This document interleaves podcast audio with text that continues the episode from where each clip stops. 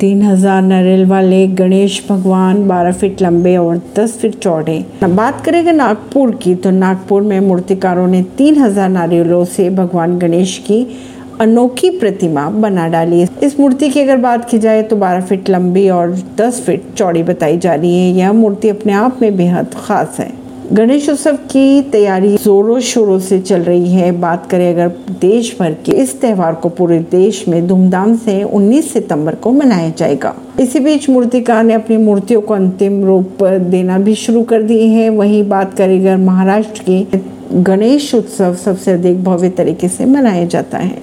शायद यही कारण रहा होगा कि मध्य भारत का सबसे बड़ा मूर्तिकार का बाज़ार नागपुर में स्थित है। नागपुर की बात की जाए तो यहाँ पर तीन हज़ार नारियलों का इस्तेमाल करके गणेश की मूर्ति बनाई गई। प्रवीण ऋषि, नई दिल्ली से।